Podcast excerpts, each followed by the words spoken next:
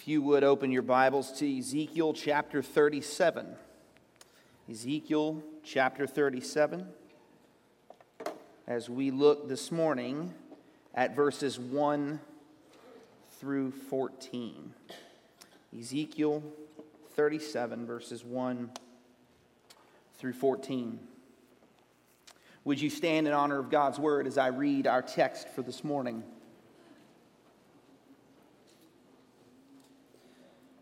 The hand of the Lord was upon me, and he brought me out in the spirit of the Lord and set me down in the middle of the valley.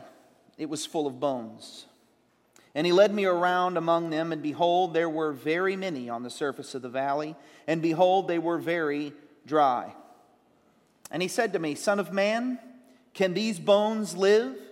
And I answered, O Lord God, you know. And then he said to me, Prophesy over these bones and say to them, O dry bones, hear the word of the Lord. And thus says the Lord God to these bones Behold, I will cause breath to enter you, and you shall live. And I will lay sinews upon you, and will cause flesh to come upon you, and cover you with skin, and put breath in you, and you shall live, and you shall know that I am the Lord. Heavenly Father God, we thank you for this day. We thank you for your word. And just as we just sang, God, I pray that you would speak to us through your word. And Lord, I pray as the psalmist prays that you would open our eyes that we might see wonderful truths from your word. And I pray all these things in Jesus' name. Amen. You may be seated. So, July 23rd, 2009. The question that comes to my mind, and the question I have for you this morning is Have you ever had a moment in your life where you felt hopeless. July 23rd, 2009. And if you realize that, that was 12 years ago, two days ago. So Friday uh, happened to be my youngest son's birthday. Because on July 23rd, 2009, Luann and I uh, went into the hospital. She was to have a scheduled C section uh, for our fourth child, Micah.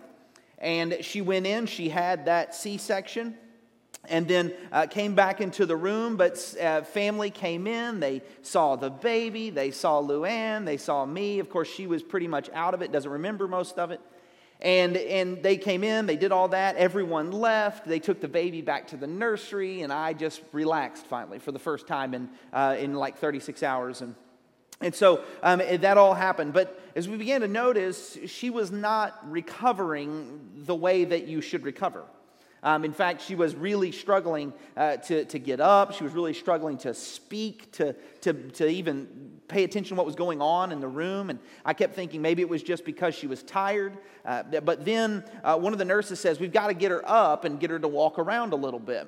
And so I came over to the bed to help her get up. And as she stood up, her face went ghost white and she fell backwards on the bed and passed out. They rush in. They begin to do all of these things. Uh, by God's grace, our anesthesiologist happened to be just happened to be walking back past the room when it happened, and she ran in and checked. Said, "Call the doctor." The doctor came in, and what we found out was that the five or six hours that she had been laying there in recovery in the room, she was bleeding internally. Um, and and it, was, it was just a small bleed, but enough that over time it, it got worse and it got worse and it got worse. And they came to me and they said, Hey, you need to call whoever you need to call because we've got to get her to the OR. We will be back in a minute. So, of course, I run over, I grab the phone. I pick it up. I call her parents, who had left just a few hours before to drive home. And I called my parents, who only lived about 45 minutes away. And I said, You, you have got to get back here. They said they're going to take her to the OR in just a minute. And as I hung up the phone, they told me that I would have a few minutes. But as I hung up the phone, I heard something and I turned, and they had already disconnected her from everything and they were wheeling her out of the room. And a very well meaning, I'm certain, a well meaning nurse looked at me in the face and said, Say goodbye to your wife. And then they wheeled her out of the room, and the door shut behind them, and I wasn't allowed to leave the room. So I'm in a room by myself for about an hour before anybody walked in to tell me what was going on or anything.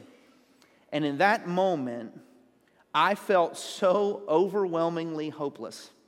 Um, not to mention the fact that I had actually had a dream the night before that she died in childbirth, which didn't help anything. I was overwhelmed, I was overcome, and about an hour into it, my parents walked through the door. Um, and, and I just was on my knees sobbing. I mean, I, did, I didn't know what to do, and I felt hopeless. Now, of course, God did an amazing work as she is obviously sitting here, and Micah had his 12th birthday yesterday. But I remember that moment the despair, the feeling like I, I couldn't do anything at all, that everything was out of my control. And you know, maybe your story is different than mine. Maybe you've got a time in your life where you've lost hope, or maybe even this morning you have lost hope. But let's, let's step back out of the situation and think of it on a larger scale. Maybe it's that you have lost hope in the fact when we look at how this world is going and, and you, you're on social media or you're watching the news and you just feel overwhelmed and you feel hopeless and you think Matthew 28 19 Jesus told his disciples to go, therefore, into all the world and preach the gospel, uh, making disciples of all nations, baptizing in them in the name of the Father and the Son and the Holy Spirit. And we hear that call, and, and when we look at this world and, and, and we see how evil and, and just and, and terrible things are, we become hopeless. Maybe you look around, even in light of what we're doing this afternoon, the gospel to every home. You look around and, and you're overwhelmed by the thought there are so many people, or, or people in this culture just don't want to listen, or most of the people around here think they're Christians, but they don't actually live their lives according to uh, the commandments and the statutes of Christ. And you've lost hope.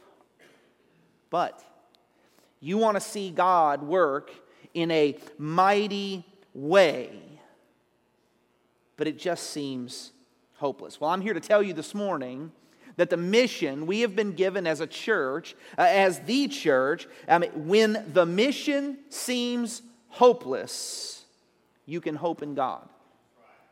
When the mission seems hopeless, you can hope in God. Now, I'll give you a real quick recap. Ezekiel chapter 37. What's going on in Ezekiel? Well, Ezekiel is a prophet in the time of captivity of the people of God, and the people are in such a terrible state. Uh, they have been there for so long. They believed that they were lost forever, that they were without hope. And in Ezekiel 36, God comes uh, to Ezekiel and he tells him that he is going to restore his people. He's not just going to bring them back, but he is going to restore them and make them entirely new. And then in Ezekiel 37, he gives us an understanding of just how huge of a task this would be, seeing as how the people of God are represented, as you just heard, as a giant pile of very dry bones with zero life. So in Ezekiel 37, we have a prophet who is faced with a seemingly impossible and hopeless situation. You see, the church has been given a great and monumental task to share the good news with the whole earth, and this is overwhelming. However, this passage shows us again that when all seems hopeless, we can hope in God. But the first thing we see in this passage is that by ourselves, this task is impossible. It's impossible. You say, well, I thought you just said that, that we're supposed to hope in God. Yes, we are. It, hear the point again. By ourselves, the task is impossible. Here, here verse 1. The hand of the Lord was upon me, and he brought me out in the spirit of the Lord and set me down in the middle of the valley. It was full of bones. So you've got this vision. Ezekiel's having this vision. Uh, the Spirit of the Lord has come upon him, and he is brought out into this, in, in this vision, he's brought out into this valley of dry bones. Now, the picture here is of an army that has been laid waste, they've been wiped out, and then, which is the worst thing ever uh, for an Israelite or for a Jew, their bodies have simply been left to rot and to decay. They, they have not had the proper burial, and they have been left out in the sunshine for a period of time to the point that they are very dry. Listen what he says in verse 2 And he led me around among them, and behold, there were very many on the surface of the valley, and behold, they were very dry. It sounds odd that he keeps saying, and behold. It's because he's shocked. The vision is shocking to him. He says, I, I, went out in this valley, and behold, there were, there were a valley full of dry bones. And the Lord led me around in them, and behold, they were very, very dry. He's just overwhelmed by the fact that all of these people who are the people of God, they seem to have just been abandoned. They seem to have just been left out in the middle of this valley with no one to care for them. So he says it is very dry. And then in verse 3, in verse 3, he says, And he said to me, Son of man, can these bones live? That's designed to highlight that the people of God of their impotence during the exile. So the children of Israel are in Babylon. They, they, they are in captivity. They have no control over their own lives. They are completely and totally captive. So it's, it's to highlight the fact that they, on their own, are on their own. They have nothing. They have no power. They have no ability. They have no strength to be able to do what they need to do. They were completely incapable of accomplishing anything on their own behalf. So God says, Son of man, that's his title for Ezekiel, Son of man, can these bones live? It seems like a crazy question. Obviously, God doesn't need to know. He's making a point to Ezekiel. But I love Ezekiel's response. It's like the, maybe the best response in all of Scripture. He says, Son of man, can these bones live? And Ezekiel's response is, Oh Lord, you know. He, he says, I'm not willing to step out there and say yes or no. I have no idea. So I'm just going to say, God, in your infinite wisdom, in your complete ability, God, you know. I'm not going to presume upon anything that I can think of. Instead, I choose to say that whether these bones can live is beyond the pale of my human experience. So I'm going to leave that to you. Oh, Lord, you know. So what happens? Seems like it's the proper response because, and then God says in verse 4, then he said to me, Now, hear this, this is the craziest command ever. A valley of dry bones. That means they've been there a very long time. They have zero potential for life. The point is, on their own, Son of Man, can these bones live? The answer is no, they cannot. But he says, Lord, you know. So the Lord turns and says, Son of Man, Prophesy over these bones and say to them, O dry bones, hear the word of the Lord. Prophesy over these bones and say, What? Hear. They're bones. I don't know if you've seen bones before. Bones don't have ears, right? Sort of like because they're bones. So, so he's saying here, how can an inanimate object hear something. But he tells him to speak. I want you to speak. The, the, the absurdity of this statement should not be lost. God told the, prof, uh, the prophet not just to speak, which would be crazy enough, but he tells him to tell them to hear. I want you to hear. See, what has happened? At this moment, God is already in the realm of the impossible. He's already in the realm of the impossible. Standing in front of a valley of dry bones, he turns to the prophet and says, I want you to speak to them and I want you to tell them to listen. So, what happens?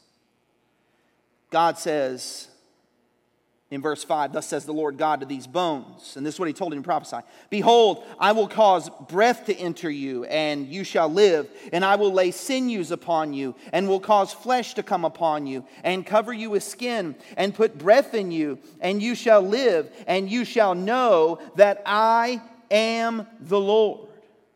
Listen to what he says over and over again. This is what the prophet is to declare to the dead, dry bones.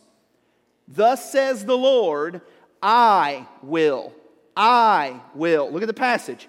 I will. He says it over and over and over again to let everybody know in this passage, to let you know today, when you read this passage, that God is the one that does the work.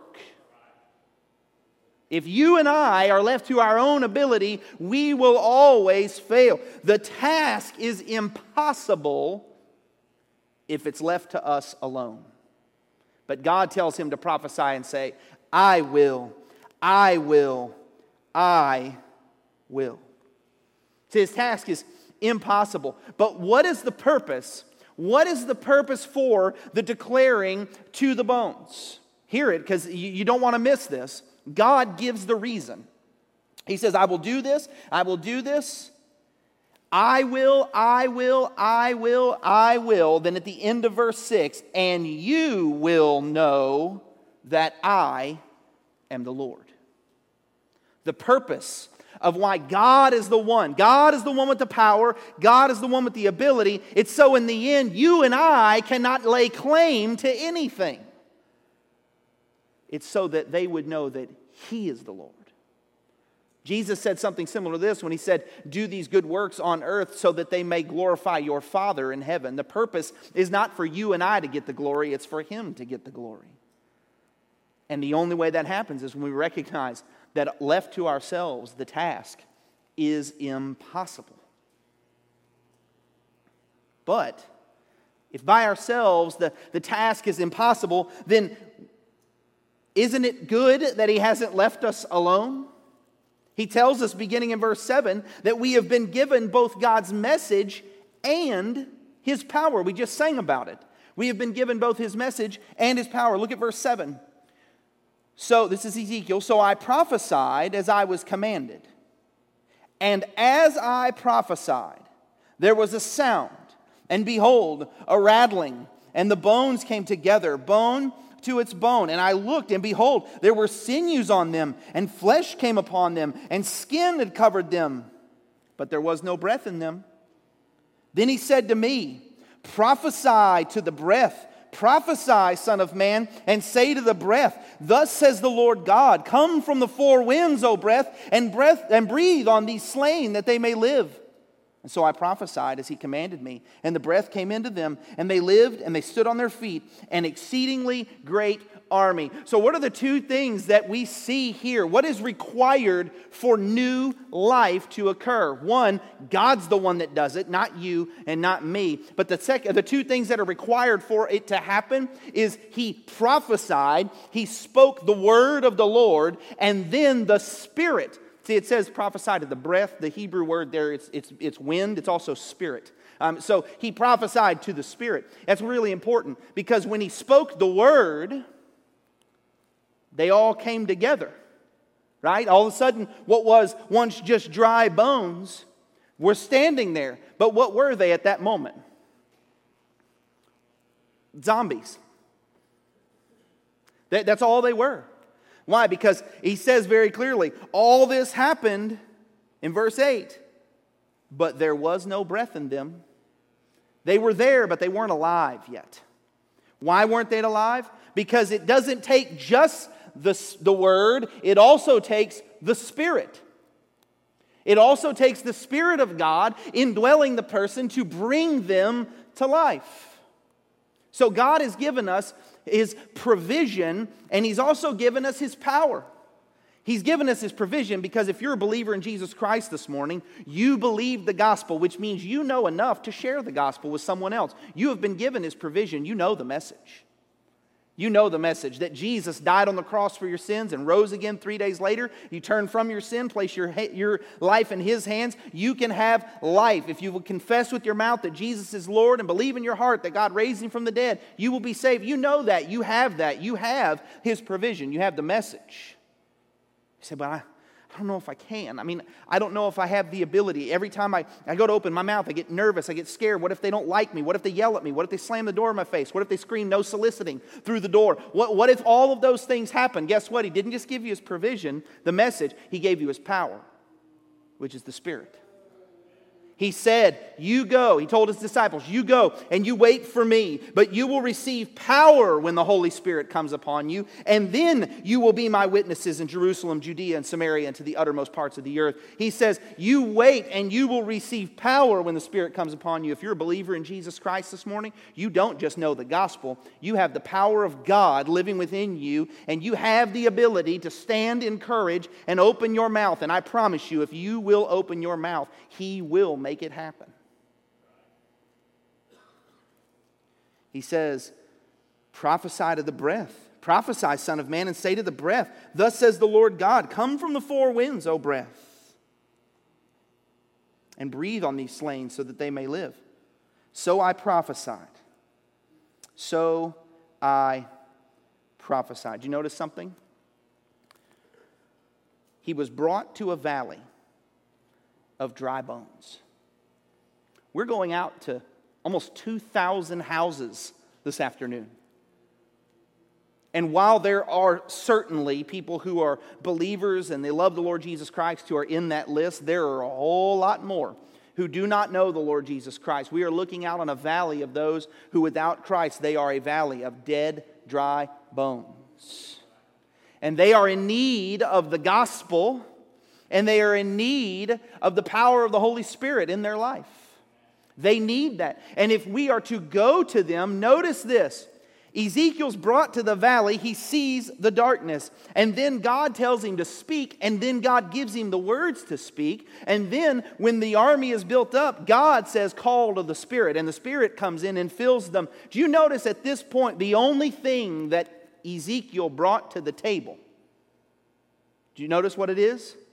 There's only one thing that Ezekiel brought to the table. He didn't make this vision happen, so that's not what's occurring. He didn't come up with the message on his own. He didn't know what to do. He was getting direction from God the whole time. What is the only thing that Ezekiel brought to the table? Obedience. So I prophesied. That's the only thing Ezekiel could say about himself in the whole story. God told me to do it, and I did it. So I prophesied, and it happened. Look at verse 10. As he commanded me, I did it as he commanded, and the breath came into them, and they lived and stood on their feet an exceedingly great army. Do you want to see a move of God? We need the Word of God, the gospel of Jesus Christ, and we need the Holy Spirit. We need the Word and the Spirit. See, if, if it's all Word and no Spirit, we just have a huge intellect and no fire. And if it's all Spirit and no Word, then we have a whole bunch of bad theology. We need Spirit and Word combined. Jesus told the woman at the well that those who worship God worship him how? In spirit and in truth. We need the word and the spirit. So we've been given both of those things. We've been given this message and we've been given this power to say, but I just don't know. I, I'm nervous about doing it. I'm nervous. I get that. I'm pretty sure that this was a pretty crazy circumstance for Ezekiel, too as he's brought out and seeing this valley and seeing these visions and being told to speak to dry bones and tell them to listen and all these things are happening and he's watching them be i mean i don't know about you but watching something go from a, a hollowed out bleached white bone to a full-blown army would be kind of an overwhelming experience. So all this is happening and ezekiel is overwhelmed but you know what we come out of this story with? We come out of this story recognizing that god is the life-giving God. He is the life giving God. Look at verse 11. Then he said to me, Son of man, these bones are the whole house of Israel. So don't forget the fact that this, this passage was not a passage that was written about the church. Uh, this passage is a passage written about Israel and that God would restore them and he would restore the nation. So that's the truth of what's happening at this point. But he says, This is the whole nation of Israel. And behold, they say, Our bones are dried up. Our hope is lost. We are indeed cut off. So then he tells him something else. Verse 12 Therefore prophesy and say to them, Thus says the Lord God. You ready for this? Thus says the Lord God Behold, I will open your graves and raise you from the graves O my people, and I will bring you into the land of Israel, and you shall know that I am the Lord when I open your graves and raise you from your graves, O my people. And I will put my spirit within you, and you shall live, and I will place you in your own land. And then you shall know that I am the Lord. I have spoken, and I will do it, declares the Lord. Why is this so amazing? It's so amazing because they're crying out and saying, But it's so dry. They're the, they're the valley of dry bones. We're so dry. We're broken up. We're hopeless. We have nothing. And then God says, Guess what, though? You know who I am? Do you know what I can do? I can raise you out of the grave. I can bring you where there was death, now there is life. Where there was darkness, now there is light. I can make all things new. Did you know that God is not in the business of making sick people well? He is in the business of making, and he's not in the business of making people who are not very good a little bit better. He's in the business of making people who were completely dead fully alive. And that's what he tells them. He says, I'm going to raise you up from the grave. I'm going to resurrect you. I will put my spirit in you. See, God's revival is a move of the spirit. Lest you think, or lest you have been taught to believe, that if you and I can just do A, B, C, and then boom, revival happens, the question comes why hasn't it happened? Because revival is a move of the spirit. It's when God's people humble themselves before Him and say, God, we know we don't deserve it. God, we know that it's not our right to even ask for it, but God, would you move? See, revival doesn't happen where then the world can look and say, wow, look at what they're doing over there at Eastwood. Wow, look at their new preacher. Wow, look at that program they have now. Revival happens when people see those things and just say, Wow, how great is God? Because it's a move of the Spirit. You and I cannot control the Spirit. So the Spirit comes. He says, I will put my Spirit within you. And this is the, the outcome. This is how we know it's true revival. This is how we know it's a move of God, is because people don't remember you and they don't remember me. They only know what? And you shall know that I am the Lord. That's the purpose. Right? So often, so often, we think it's a move of God because people are really talking about uh, what we're doing over here. It's a move of God when people are talking about God. It's a move of God not when people are just excited about some things going on. It's a move of God when people are broken over their sin and on their face in repentance. That's a move of God. He says, Then you will know that I am the Lord. And then how does he end it? I love it. He says, I am the Lord. I have said it, and I will do it. If you and I, we, right, we don't make anything else happen, we just show up. This afternoon, you're going to go out to 2,000 houses. 98% of it is showing up at 2 o'clock. 98% of it is grabbing those bags and simply walking up the sidewalk and knocking on the door. That's 98% of it. And guess what happens? You, when you're obedient, God will act, God will speak, God will move, and God will make things happen. Now, ultimately, this passage God is declaring to the people of Israel, again, like I said, that He's going to restore their nation, He's going to make them new, and He's going to give life where there was only death. But you know, when we go through life and we share this message we have been given, it's not that so that um, people can say, wow, that's interesting. Wow, that's amazing. But I could tell you this when somebody was dead and they were brought back to life, people don't go, wow, that's pretty neat. Wow, that's, that's pretty cool. When God brings someone back to life and He breaks a bondage that has been there, He restores a marriage that was completely destroyed. When He restores a person who's broken by addiction and He brings them back to life, when He does those kind of things, nobody who knows that situation stands there and goes, Wow, that's neat. We are blown away by the activity of God in their life. If you're a believer this morning, you've had at least one circumstance like that in your entire life. You were walking around minding your own business, doing your own thing, and then a boulder from heaven dropped on you, and your life has never been the same again. Because when God acts, no one ever wonders who it was. And the purpose is always clear so that people may know that He is the Lord.